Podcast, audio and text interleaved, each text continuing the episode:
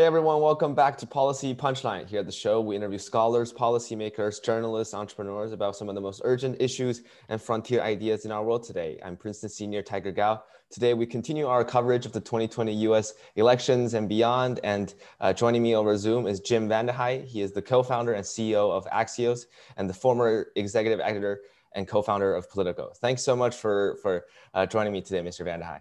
Uh, great to be here. Uh, it's great that you do this. Uh, I, I, do want to quickly mention, I think this episode that we're recording right now is our 100th episode for, for, for Policy Punchlines. Uh, so uh, it's, it's a great honor to have you on the show. And uh, you're also based in DC, right? I'm, uh, yeah, I'm in Virginia, right outside of DC. Uh, that, that, that's great. I, I guess um, we could start with a very big generic question, which is for many who don't know too much about Axios. Would you mind telling us about it? Because its mission is to deliver the clearest, smartest, and most efficient uh, and trustworthy experience for the audiences and advertisers. So I would love to hear a little bit more about your journey founding Axios. Yeah, uh, thank you. I appreciate uh, being on here.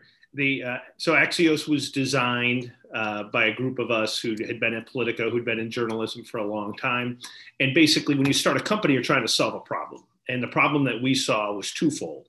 One, that information delivery at conventional media companies uh, was just it wasn't in, it wasn't efficient. It wasn't user first. And at the same time for all of us for anyone who really cares about life cares about work cares about the world we need to learn a lot more across more topics than ever before. And so how do you solve those uh, twin problems which are both complex uh, in their own right.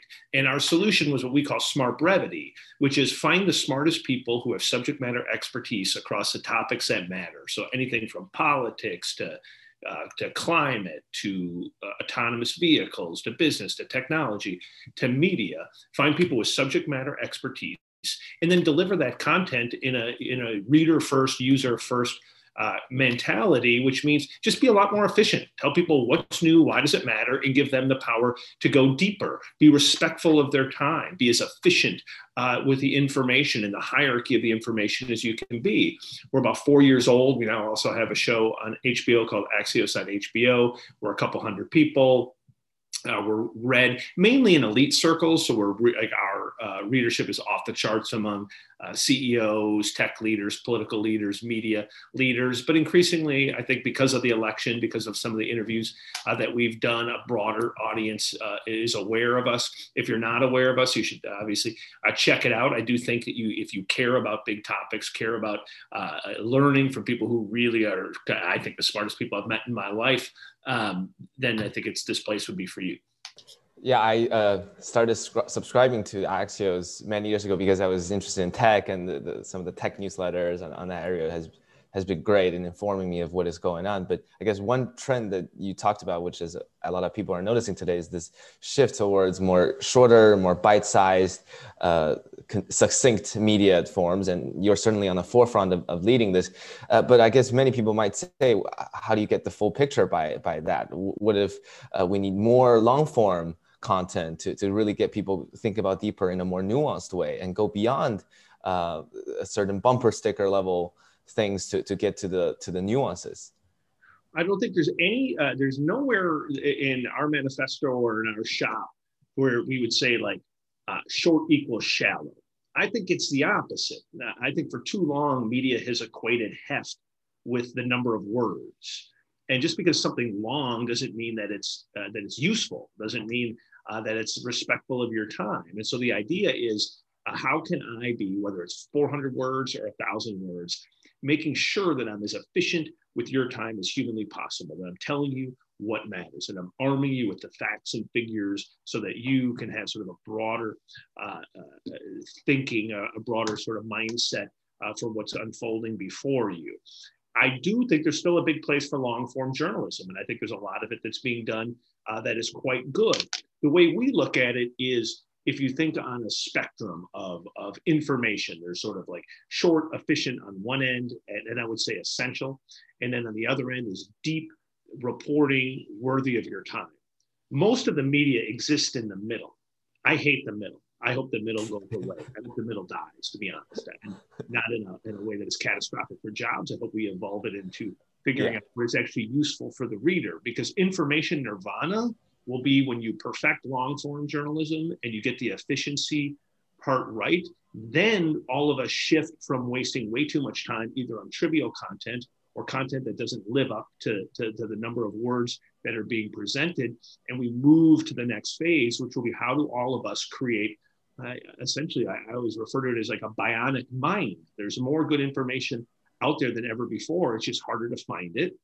And so once we get to the point where you know what to read and everything that you read is actually worthy of your time, then suddenly I think you're going to see more and more people get smarter at a time where it requires a lot more intelligence to make complex decisions because technology is crashing into business, is crashing into uh, politics. Only then will we have fully utilized the power of information that's out there that right now is very much a, a kind of a hot mess.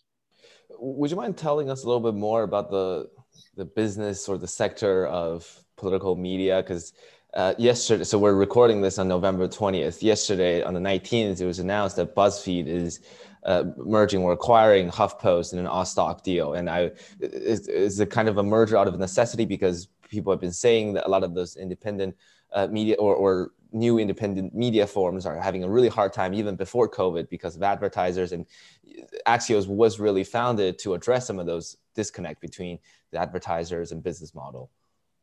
Yeah, uh, uh, and this requires a little bit uh, probably of depth on the on the on the business model side, but I think you described the BuzzFeed Huffington Post merger correctly.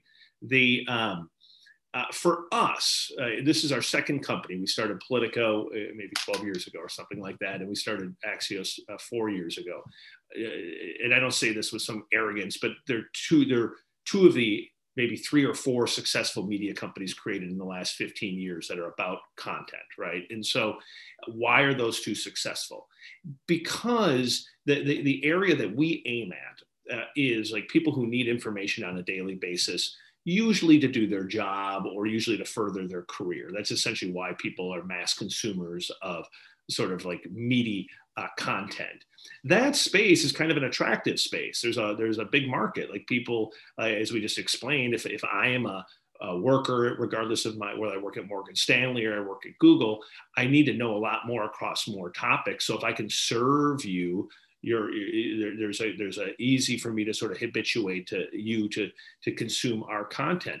Our advertiser is a little is different than the BuzzFeed advertiser, and I'll, I'll explain this. So a BuzzFeed advertiser let's take Coca-Cola. Coca-Cola might advertise with BuzzFeed because they have mass reach and they want to sell you a can of Coke or Diet Coke or whatever hell water bottle brand they have.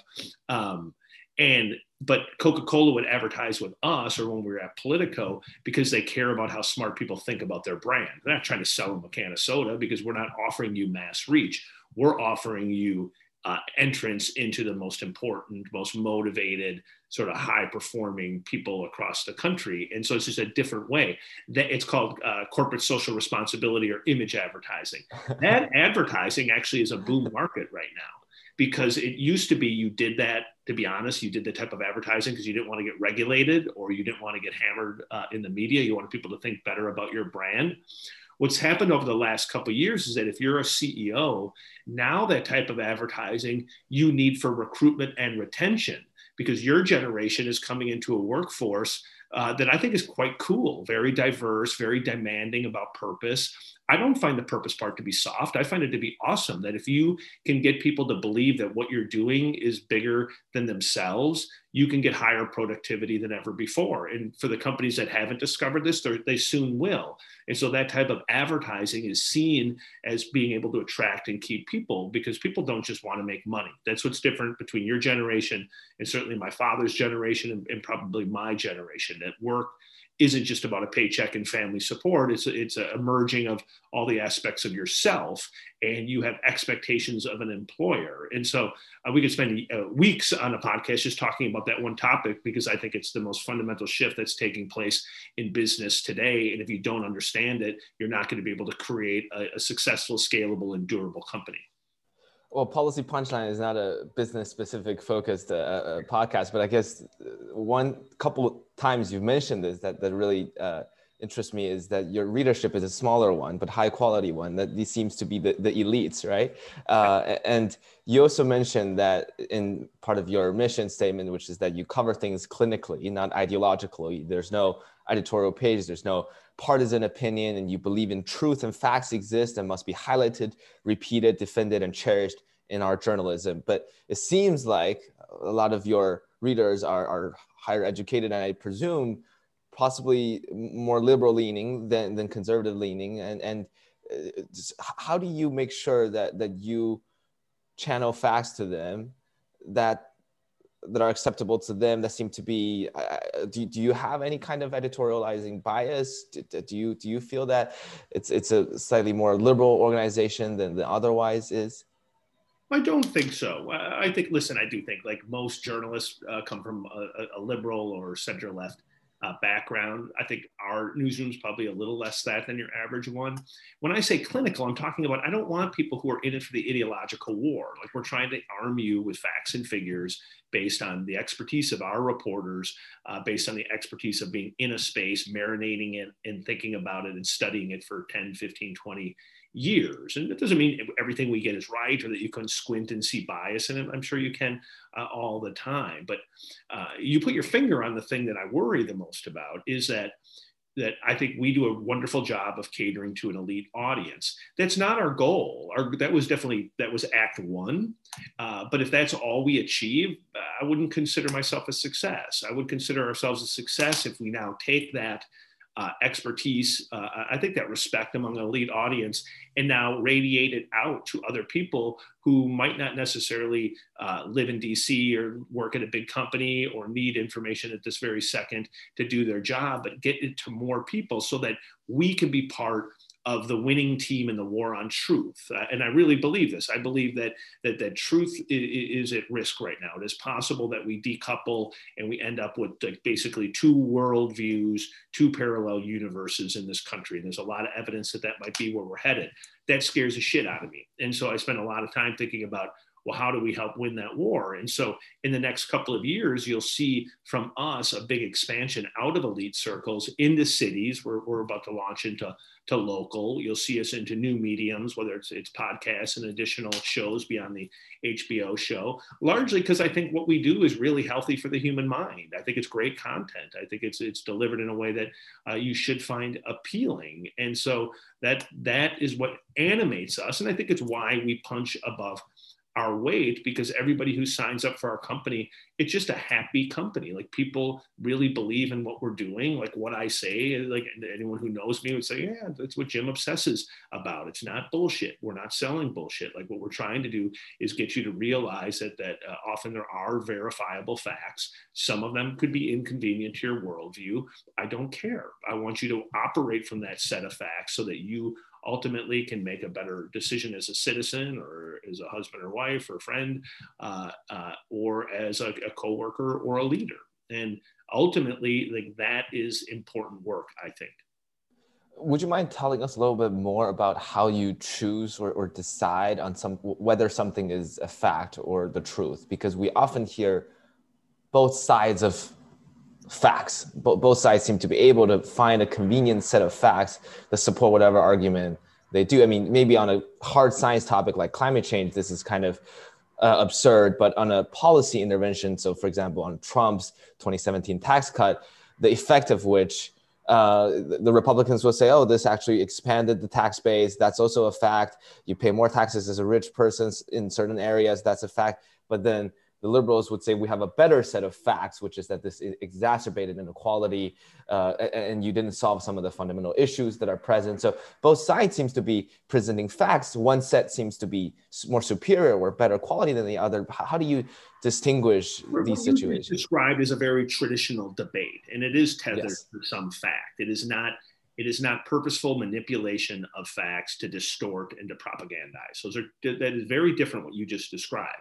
And so where I say we work from fact, like I said, we're not ideological, but to climate, I'm sorry, like we as a publication don't debate that the Earth is getting warmer. Uh, that 20 of the 21 warmest years in the history of this planet have happened in the last 21 years. So they uh, so we what we do debate is there are real trade-offs there are real consequences if everyone in america stopped polluting altogether like stop using lights stop farming, stop doing anything that causes pollution, you still really wouldn't be able to affect global warming, right? Unless you get China and India and other big populations uh, to join in. And so, like, there are trade-offs, or like even when you think about the tax care, the tax debate, you cannot dispute that incomes for people for about 90% of America going back to 1980 stagnated, and that the wealthy got wealthier. That is a verifiable fact. That doesn't mean that you have to throw out capitalism. It does mean that you can't just put your head up your ass and say that that does not exist and that there are not problems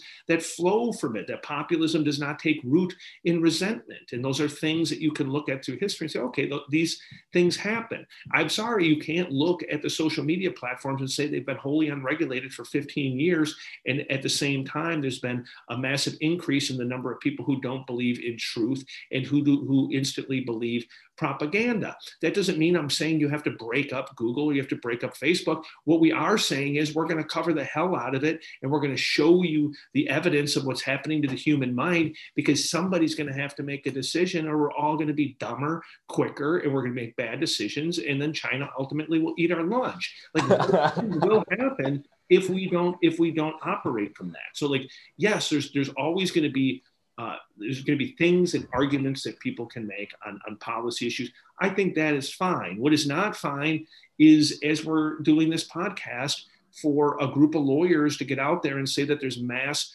voter fraud when in this election even republican officials who've looked at the results say that is not true and in the history of modern voting that you rarely find the type of uh, type of fraud that they're saying that doesn't mean that it couldn't happen but it, you can't just state it as fact when in fact it's not fact. Because then what happens because of social media, or in part because of social media, is as we speak, most Republicans now think that the election results were fraudulent. Well, if you think the election results are fraudulent and that goes to the core of a democracy, that's where I'm saying you're screwed, folks, if you don't figure this out. And by the way, it's going to be on you, buddy, you, the podcast host, and your friends to help solve this. These are these are the things that are going to be dumped on your plate as you get out into the workforce. These are heady these are heady existential things. They're not trivial anymore. This isn't a debate about high taxes and low taxes. Nice debate to have, not going to make a damn bit of difference about whether or not we are a thriving democracy with a healthy form of capitalism that is a global leader five to 10 years from now. These other big things will there's so much to unpack from what you just said, but I think maybe we can try to piece together some big trends. One is social media, as you, as you mentioned. We kind of really got, got a taste of the, the full effect on politics of social media back in 2016. And then over the past four years, it seems that little progress has been made regarding coming up with a consistent policy to deal with misinformation or improving the standards for political ads and such and so on. So uh, that seems to be a rising trend. Another trend seems to be that people consume everything, all the facts and opinions that only reinforce their previous uh, opinions and views. And you previously said about how this concerns you as a big problem. Uh, the two are certainly interconnected in some way. Do you see a way out? You, you mentioned this is my generation's responsibility, but I do want to uh, hear your words of wisdom, I guess, on, on this matter. I'm not totally trying to pass the buck to you. yeah. um, yeah, I mean, listen, like number one, you can't I will say in Facebook's defense, in Twitter's defense, and somewhat in YouTube's defense, I think they have been uh, they've done a better job of self-regulating this time than they did in 2016. But that's all they're doing. They're self-regulating. There are no regulations about what happens on these platforms. Basically, anything is self-imposed, and so what I would say, and which we do say, these are, you know, like I, the leaders of these companies are avid readers of ours. We've interviewed many of these people uh, for our publication and for our shows. We talk about it all the time. What I would say uh, to you is what I what we've said to them, like. I'm sorry if, if, if, if, if you're sitting here and you're watching an explosion of consumption and an explosion of disseminated dissemination of information on your platforms at a time where you're seeing trust decrease rapidly and the spread of misinformation rising uh, equally rapidly, we got a problem. We got a huge societal problem. And that probably does require some kind of government intervention. Uh, in the short term, what you can do is like all of us can be more responsible consumers of content, disseminators of content. What I keep telling people stop sharing shit on social media, especially if you don't read it it is, a, it is a crime. It should be almost a crime to be able to share stuff you haven't read just because it did something to your, your stupid brain or, or some kind of emotional response. It's bad, bad, bad. So, but these companies themselves, we as a nation have to have a vigorous debate. We have to probably set some rules of the road. Maybe you do have to treat these platforms like you treat a media company, which means you're responsible for anything that happens on your platform, just like I am responsible, legally liable for anything that happens on the Axios platform. That is one potential change. Maybe you regulate the algorithm. Why are these companies so successful? It's because the algorithm is smarter than you are, smarter than I am. It knows what you want before you know you want it. And it creates this addictive cycle. And that addictive cycle often leads to for a lot of people who might have bad inclinations of the type of content they want to consume leads them into a rabbit hole of sort of mind destruction and that's not good. And so what i would hope would happen is that we think about okay we have these technologies they do a lot of good. I love the fact that i can connect with my family on facebook. Uh, i'm not a massive fan of, of twitter but i like that i can disseminate our content uh, through it. I like that i can google how to fix my crappy golf game on, on youtube. Those are all very healthy productive things, but there's a lot of destruction taking place. So let's figure out how do we end that and end it fairly quickly. And, and, and it probably does require a fair amount of regulation uh, to get it right. And then it requires some self regulation by companies and self regulation uh, by us. But my, my point is, you can't, if we just keep doing what we're doing and just let, let basically the status quo persist, it's so dangerous. Like uh, every sign I'm seeing is that people who are really smart, really educated, are not believing uh, even anything that approximates truth. Like it used to be five years ago, I'd be like, ah, the people who are sharing stuff and, and getting into conspiracies, I'd be like, ah, they, are not, they're not like the, they're not, uh, they're not thinking they're the fringe deeply as average people. They're the fringe. And now it's like some of the smartest people in my life, like really highly educated Republicans who don't believe truth, who think everything that comes from the mainstream media is false. And that's just, a, it, it is a societal cancer that is spreading. And at some point, becomes terminal. And I, and I know my wife tells me I've got to quit giving this rap because she says I'm one of the most uh, uh, downbeat uh, people when I talk about this. But I'm not, I'm, I'm fundamentally long term optimistic, but I'm short term realistic. I'm clinical about this. I don't think there's anything I'm saying that you can say, no, Jim, you're exaggerating where are you getting this shit from? You'd be like, oh God, like he's kind of right, and we should probably fix this. All our guests come on our show and they would go on in an hour basically talking about the urgent issues in the world and they would say oh i'm a long-term optimist. I'm an inherent optimist. And i i, I sometimes always grow skeptical of, of how optimistic you could be when when so many things are are, are happening. Uh, people are long-term optimists because we've gone through a lot as a nation that seemed unfixable and seemed uh, existential that we've somehow emerged from it. Like I can't give you a clear portrait of how we emerge from this. I can give you I can give you much clearer portrait how this gets much darker and gets much worse over the next five years, and I can that it gets better. But I assume that that market's correct, that we as a people correct, and that we're going to figure out how to deal with these technologies, how we're going to turn them into assets instead of uh, sometimes liabilities, and uh, and that we will uh, that will that will persevere. Uh, like I just assume that because we have in the past as a species we evolve that we'll do it. Maybe we won't, and maybe then I should take your advice and be a long-term pessimist or really quit BSing about my long-term optimism. exactly. So so maybe this is less uh, you brainwashing me into an optimist. I'll try to brainwash you into a, a, pessimist. But but I guess one going back to one quick point uh, that that you made, we talked about the, the mainstream media, uh, I, I, guess we also talk about social media. Do you think the rise of social media and how people sometimes uh, seek out fringe news sources and the, the distrust of a mainstream news source, traditional legacy media news sources, is because uh, the the institutions and, and the media platforms that we know for decades for our lives are somewhat fail, failing at appealing to the people we're delivering even quote unquote truth in an unbiased way. So, for, for, example, a lot of people cite from you know back in COVID nineteen first happened, uh, Trump didn't do well, CDC didn't do well, uh, uh, De Blasio on the, on the or, or, many Democrats officials didn't really get this thing either. Uh, Washington Post didn't immediately come out and, and provide the most accurate information. Some people go back and say, look, the, the most authority uh, voices, uh, the traditional in our public discourse, have failed to inform us of some of the most accurate information. So we have to resort to some scientist group in Seattle on Twitter who first broke this story and started telling people to wear masks. And that's good.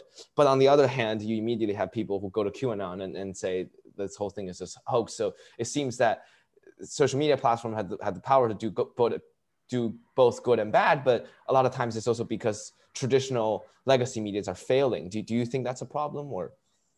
I do think it's a problem. Uh, listen, like we're in a unique circumstance because of Donald Trump. And I don't say this is a partisan statement, but I think it's, again, fact to fact in that he just says more things that are lies than any other politician that we've seen before and was very slow to act in the early days of the coronavirus by his own admission. Like those woodward tapes tell you everything you need to know. Like donald trump's not dumb. Like he knew exactly that this virus was going to be worse than he was letting on. He understood the efficacy of masks and yet he discouraged the use of those and there's no doubt that that contributed in some probably not meaningful but at least marginal way in, in the spread of the of the virus right? Or maybe even a more meaningful uh, way. And so like that is a problem the, the, there is there has been this long-term trend of anybody who's right of center away from mainstream media. And i think mainstream media has made it worse. I do think that there's great journalism. Uh, i used to work at the washington post used to work at the wall street journal. I have lots of friends at the new york times. A lot of amazing work being done. Hmm, i'm kind of horrified by the behavior of a lot of reporters on twitter. I'm horrified by uh, the behavior of a lot of reporters on cable tv where they make it very clear uh, that they're uh, Democrats. And they make it very clear how disdainful they are, not just of Trump and his lies, but I think for your average Republican, they feel, and I understand this, that, that the media is disdainful of them. And, uh, and that resentment then leads them to seek information elsewhere, especially soothing information that reinforces their pre-existing views. And so i think I, have said it before i'll say it forever. I think twitter uh, did a uh, did a massive disservice and really helped destroy the credibility of mainstream media because it unleashed uh, the, the opinions and the views of, of reporters in a way i had never seen pre-twitter. Twitter didn't set out to do that. It just happens to be the response that reporters had to it. And so uh, yes, I think there. I think there's a lot of self-reflection that we in the media have to do. I wrote a piece this morning about it. Let's be honest. Most of us, most of our friends, not me. I went to a University of Wisconsin Oshkosh in a small town in Wisconsin. I'm not from uh, Ivy League institution. where people are. Most journalists grew up in big cities, went to an Ivy League institution, live in Brooklyn, live in DC, have a certain worldview amplified by the people around them. Yes, they don't understand half of the country like I spent most of my summer uh, in rural Maine in Trump country, and I I didn't think Trump would win the election, but I was 100% certain he was going to way overperform uh, outside of the big cities because yes. where you went, you could see it and feel it, and it wasn't just racism and it wasn't just ignorance. It was people who were really tormented, who don't like Donald Trump as a person, but think that we're all full of shit and think that all politicians are corrupt, and they liked his policies better than they liked the Biden policies, and they didn't want anyone to know about it because, for in some communities, there was a social stigma attached to it. That social stigma, in part, is a result of the sort of the condescending view I think that media sometimes has towards Trump voters, who, by the way, make up half of this country. And we've got to wake up to that. We've got to understand that. If we don't understand those people, and we don't, the thing I always talk to our staff about is there's a group of people on both sides who are not persuadable. Like they're just never going to believe anything that we write. But there are some, and we should go out of our way, out of our way to, to try to win over the persuadables, to get the people who are still gettable uh, to believe in truth, to believe in media, to believe in understanding uh, holistically kind of the views of different people. Uh, like that's who we have to go after. If we don't and we decouple, ain't going to be pretty. So speaking of this, I guess small sets of liberal bubbles within uh, media organizations in Washington D.C. or in New York City, uh, do you think media companies have really wasted four years uh, scrutinizing over Trump and, and, the intellectual opportunity cost of what this time could have otherwise been spent on to, to discuss real changes was was enormous. I mean, this is an opinion brought up by other some some other people I've been lis- listening and reading about because it, it seems that people on the left and especially college educated those journalists have a hyper rational, uh, rationalist framework into analyzing Trump. And they therefore cannot understand why Trump is behaving the way he is behaving, or they simply think it's uh, so condemnable and deplorable. And, and, they, and they cannot get over that fact. So they, so they spend so much time on it. And, and so we, we end up just covering Trump all the time, 24 7. It gives him the media attention that he needs. And it does not seem to really convince anybody on his base any more effectively. And it reinforces the division and polarization on both sides. One side thinks Trump is full of shit. The other side thinks, what do you, what do you mean? He is communicating to the base in such an effective way. I don't disagree with the premise of what you just sort of laid out. And I will say probably not the most satisfying answer. It's complicated, right? Like on the one hand, yes, I agree with you, and I, I and hopefully we've done a, at least an okay job at Axios of this. Of like, don't get don't spend all of your time marinating in Trump when there's all these other important things, big advances in autonomous uh, and mobility uh, technology, uh, big signs of, of, of, climate change that are worth like really digging into to figure out uh, what what what can be done, what should be done.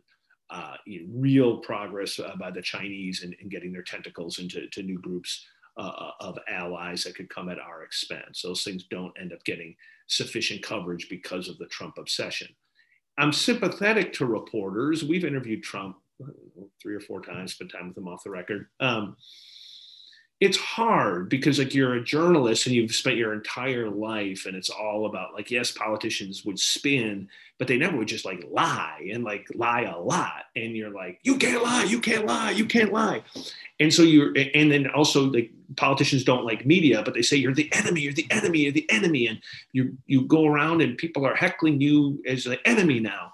And so it becomes visceral. And so you see that for reporters when they're on tv how visceral uh, it's become how personal uh, it's become. And i'm very uh, uh i'm very sympathetic uh, to that Uh, what I wish would have been done and what I hope will be done would be yes, like this is extraordinary and we've pointed it out. Like there's nobody, like we know Trump doesn't tell the truth and we know that there's a lot of people who, who, who, who sort of follow what he says and then will believe an alternative reality. But I do wish there had been better proportion. Like why didn't we spend more time and I'm we like pretty elastic the media like it's clear the Hispanic population in this country is far more complex than anyone thought. Turnout was higher than we thought. Many in many pockets voted much higher for Trump than people assumed. Uh, I think there's a, some a certain amount of resentment inside the Hispanic community towards the Democratic Party. I think there should have been a little more coverage uh, of that. Uh, there was this assumption that suburban women had fled the Republican Party. Turns out it just wasn't true. Didn't happen. Sorry. exactly. Uh, assumption that, that even House Republicans thought they were going to lose seats. They won seats. Uh, state legislatures, same number today as 10 years ago, are controlled fully by Republicans. So they now control the redistricting process. Total miscalculation by the media and the political uh, uh, military industrial complex about what would happen there. just a lot. And like, I'm again, like this stuff, it is, and that's what's hard about all of it. It is complex. It's not, I wish there were just an easy solution. That's why I, I, was just given a speech somewhere and someone asked, What can I do? And that's where I sort of developed this rant of like, you know what? You take ownership of it. Like, screw it. We're always blaming institutions. Why don't you personally take some ownership? You choose what you read. You do. You make a choice. You choose what you share. You, yes. choose, you choose how much of your mind share you allocate towards politics. And I'm not saying it's you, the individual's fault, but there are small things that each and every one of us can do to try to at least hide ourselves from some of the nonsense, but also arm ourselves to be uh, warriors against the nonsense. I think that's just extremely uh, um, idealistic and utopian, don't you th- think so? So, Mr. Mr. Van, I, I, give you an example. So I go to Princeton. I'm the old guy. I'm the idealist utopia guy. It's supposed to be you. So, so if, if you look at the Princeton kids, sometimes I look at the Princeton kids and, and I feel tremendous respect for my peers, but sometimes I go, this is like this, if this is the future, then then we're, we're all kind of screwed because even if you go to the, the, social discourse at, at, a place like Princeton, this somewhat so-called elite ed- education system, uh, students share stuff on Instagram and Facebook that are often just simple statistics, or, or, it's obviously they share it to be progressive, they share it to advocate for Black Lives Matter, they do it for good causes. but the fundamental mechanism the, through which they derive their, a lot of their knowledge is so simplistic that you would think that they actually learn anything. They didn't learn anything from their classes. So it, it, seems that for us to, to really expect people to, to go deeper into nuances and, and be responsible of the content sharing, eh, this seems to be absurd. And, and for every one good quality content Axios puts out, there will be hundreds and hundreds of horrible content that is being put out by, by other media groups. So it's, it's hard to com- combat that, right? So there's no doubt there, uh, there's no hard to combat that. I'm not, I'm not, uh, so, so there are things like, listen, all you can do is take control of your own life. Let's, let's spend a second on Ivy League education. Like, I love your idealism. I love the idealism of kids coming out of college. I think that's a great thing. I'm with you harness that to some real understanding. Like get out of your soft fucking bubble where you just want things that are so reinforcing. Yes. and just learn that the world is a complex place. And by the way, you're spending a lot of money on your awesome Princeton education, which I think is a phenomenal education, I am sure. But I'm telling you, as somebody who's now started two companies, run a couple, it's indistinguishable. I could care less if you went to Princeton or you went to, didn't go to college at all. That is actually not the type of intelligence that it takes to thrive. And I'm sure yes. the foundation or whatever will call me and uh, pound on me for that. charge you what they charge, but the it, it really is like the, the secret to success. The secret it does is is truly being able to apply some level of critical thinking, of having like some self awareness, of developing emotional intelligence, like embracing uh, the nuance, having a work ethic, not being an intellectual snob. If you can do those things, you're going to be a lot more successful than if you got a 4.0 and I came out of uh, Princeton. I'm not just dogging on Princeton, I'm just saying this in general as somebody who's now hired or fired several probably now thousands of, uh, uh, of people going to, to two different countries. And it's just my, an observation. No, it's really funny because here at Policy Punchline, we did an election night live stream on YouTube uh, uh, a couple weeks ago. And uh, we have 30, more than 30 of very brilliant research team members from Princeton. They all Princeton kids. They, they write fantastic questions for, for, for interviews and stuff.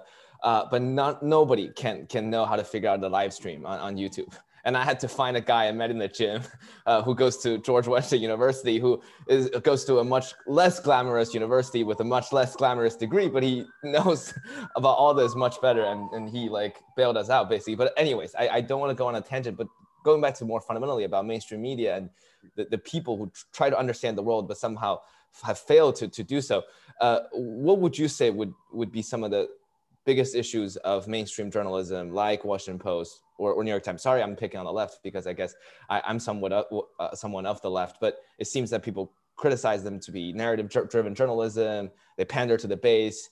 They don't understand what is actually going on outside their bubbles.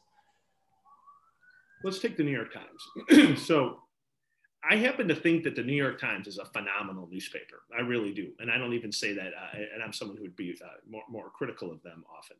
I think that they are the, probably the most creative um, big media company out there. I think they do a very nice job of creating a good user experience for the reader. I think that they do a really nice job with coverage. I think, in terms of people I would hire or that we try to hire, they are the smartest in identifying the reporters that I would hire if I were them or that we would like to hire that maybe they beat us out for. And and, and I think that they've done some phenomenal journalism. And so I think like that part of it of the ledger is great. And I think and I would say that to my conservative friends. I'm sorry. I think that the New York Times on the stories that they attack are, are, are often they're they're dead on. I think they do a really nice job of reporting. Now, where they're weak is where they've always been weak. It's that they don't have anybody who understands Christianity or anybody who owns a gun or like people who live in rural areas or people who like really worry about how fast uh, uh, this country's changing in a way that they find uh, uncomfortable. So it limits the scope of the things that they cover. And when they do cover them, it tends to be like this is some exotic species while they live freaking 100 miles from you.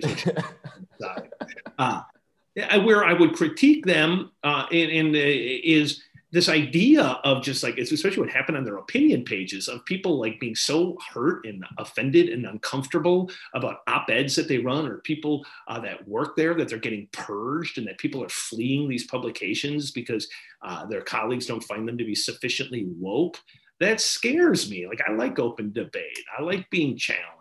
And I would hope that they would want to have open debate and challenge. So yeah, I would separate that. It's not really the newsroom, but though a lot of that mentality persists and exists in their newsroom. But all in all, like uh, the New York Times, I think is in a class of its own in some ways as a as a media institution. Uh, I think broadly, like I, again, like one of the things that we have at Axios, you're not allowed to state your opinion in public forums. You're not allowed to vote. This is whether you're a technologist, salesperson, or you're allowed to vote, but I mean, you're not allowed to, uh, hold a fundraiser or advocate for a politician.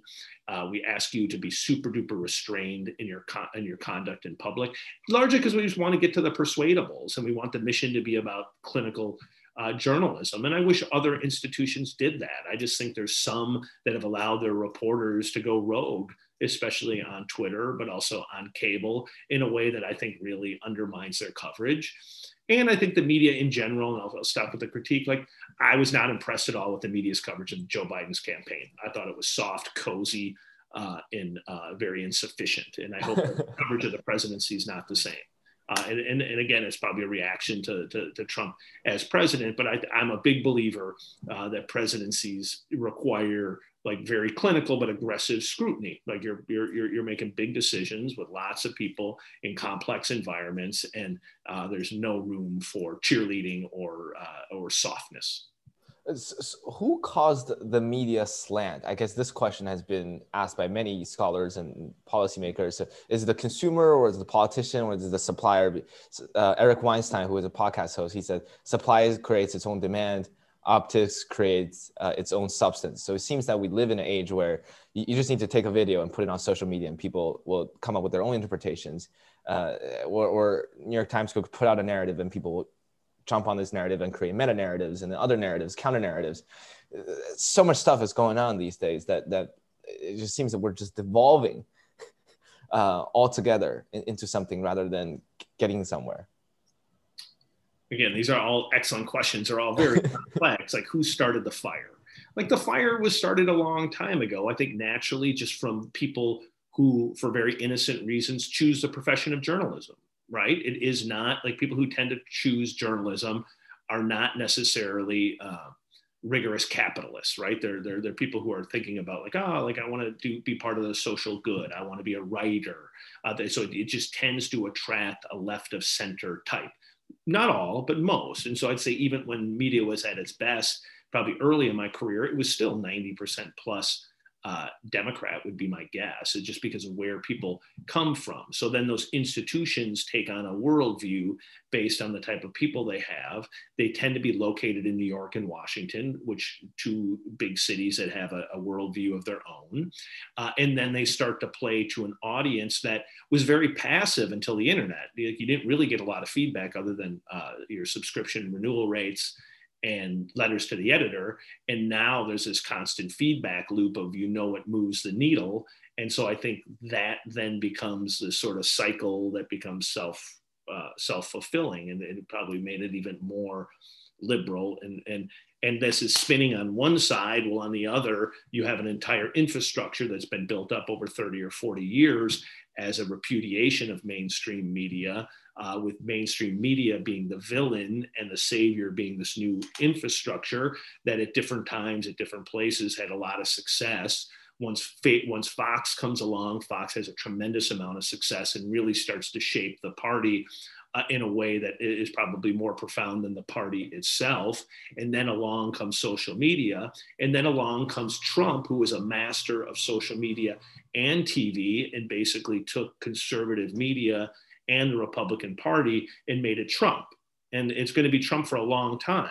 And, and, and like that is where uh, uh, that is where he is way smarter than people understand. He just has a, a, feel for Republicans, a feel for the media consumer that the party, the establishment, mainstream media doesn't have. And it's why I find him to be the most predictable person I've ever seen in politics. I don't even pay that much attention to the post election stuff because I remember sitting down with Swan and we charted out week by week. This is exactly how this will unfold. And it's unfolded exactly how you think it would. And I know how it ends. Like, I, I don't think there's any mystery here. There never was any mystery. Uh, he was never ever going to say that this was a fair election. He was going to get Rudy involved. You knew that the party uh, was going to fall in line. You knew that the, the elected officials would fall silent. He'd say he's never going to leave.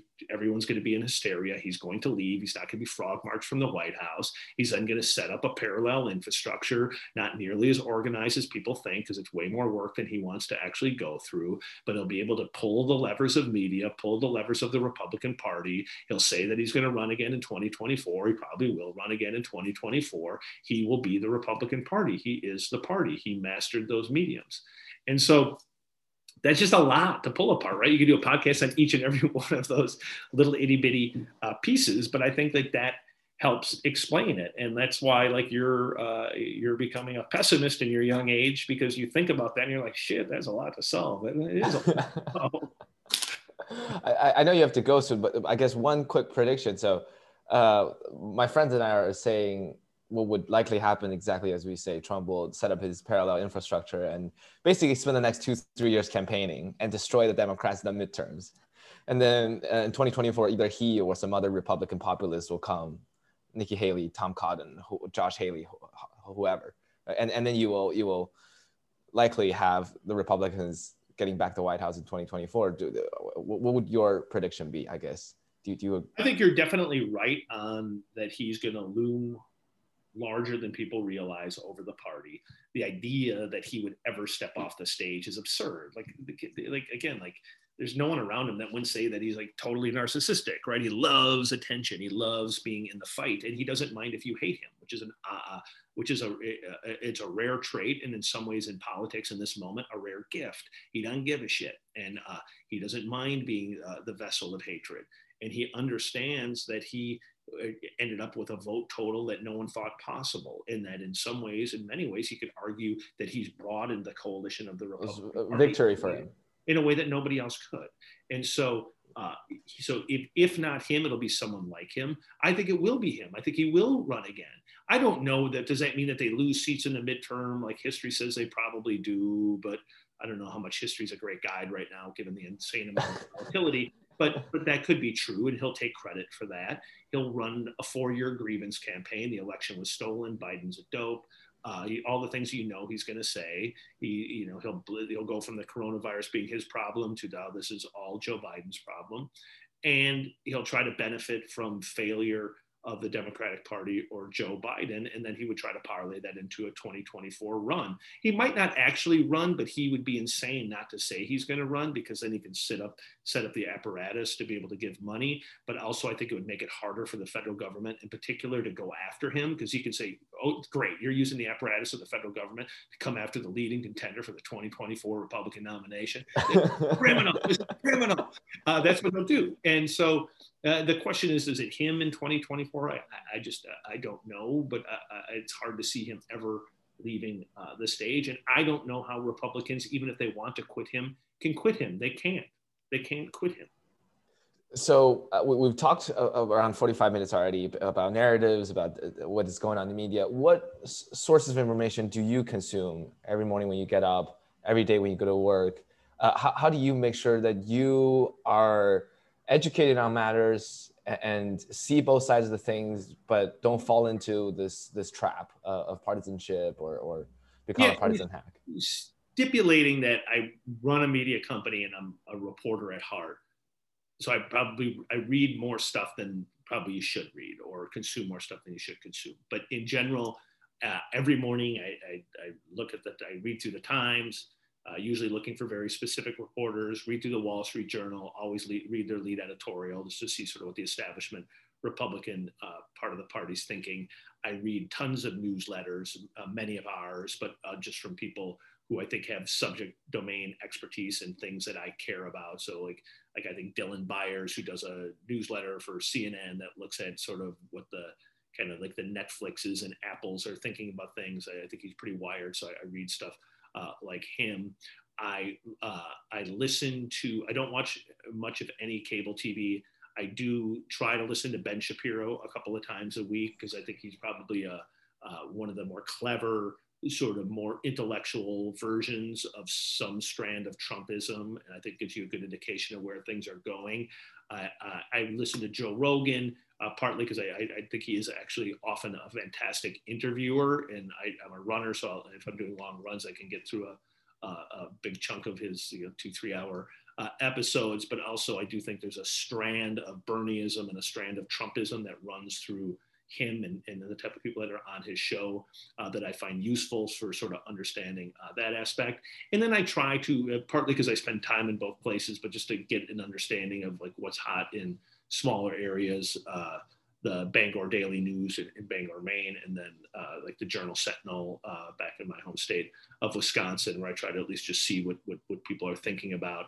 And then a lot that's just pushed, uh, like everyone, a lot that's just pushed to me via email or one of our, my colleagues saying you should take a look uh, at this. Uh, but my point, I think what you could take away from there is like if you align your information consumption diet right, there's so much good information out there. There's a lot of fantastic newsletters. Like I think Mike's AM for us is the smartest thing you could possibly uh, read. I think Sara Fischer, who works for us, is the smartest person at understanding the media uh, industrial complex as, it is uh, and the business behind it. I think Dan Primack, uh, who works for us on, on business deals, tech is just off the charts, brilliant. And, and that's another thing that I do is like if there's something that interests me because I'm in the media, I'll just call people too and just pick their their brains because I, I you try to find like I try I, again. I, there's no doubt I'm susceptible to groupthink. Like I live in some of the same bubbles, so I try really hard to resist that. And like I think part of I've always had maybe a little chip on my own shoulder, so I'm always kind of a, a counter thinker on, on, on, some things, and I think that probably helps me to stay somewhat grounded. But it's it, it you know like the the group think at times can be intoxicating. Uh, last question. Uh, since the name of our show is Policy Punchline, what would your punchline be for this interview? I already asked you whether you're a pessimist or optimist, so we'll skip that one. What would your punchline be? Punchline. it can be about anything, whether whether it's about a lot of shit to fix. and, and, I'm the optimist, and you're the pessimist. Well, I, you should call me when you graduate.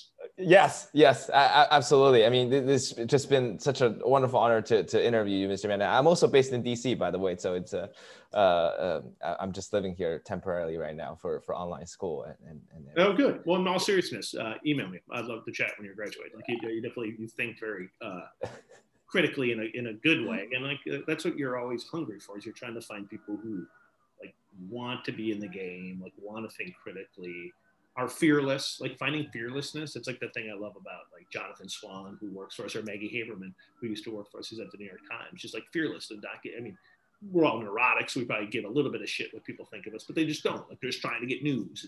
I love that. Yes, yes. Uh, well, thanks, thanks so much. May I also talk to you for, for a brief minute after I, I uh, in this interview? Uh, yes. Well, thanks so much for, for listening today. This is uh, this concludes our interview with Mr. VandeHei. Uh, please follow Axios.com. Go subscribe to the newsletters and follow us on PolicyPunchline.com. Uh, listen to us on iTunes, Spotify, YouTube. Thanks so much for listening today.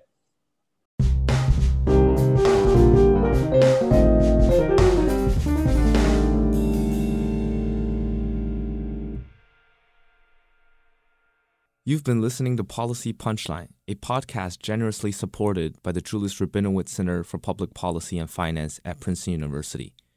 We would also like to encourage you to follow other podcasts produced by Princeton University, such as Politics and Polls by the Woodrow Wilson School of Public and International Affairs.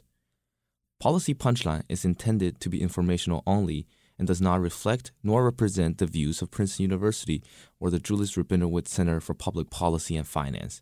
For more information on subscription, donation, volunteering, or contact, please visit policypunchline.com. Thank you again for listening.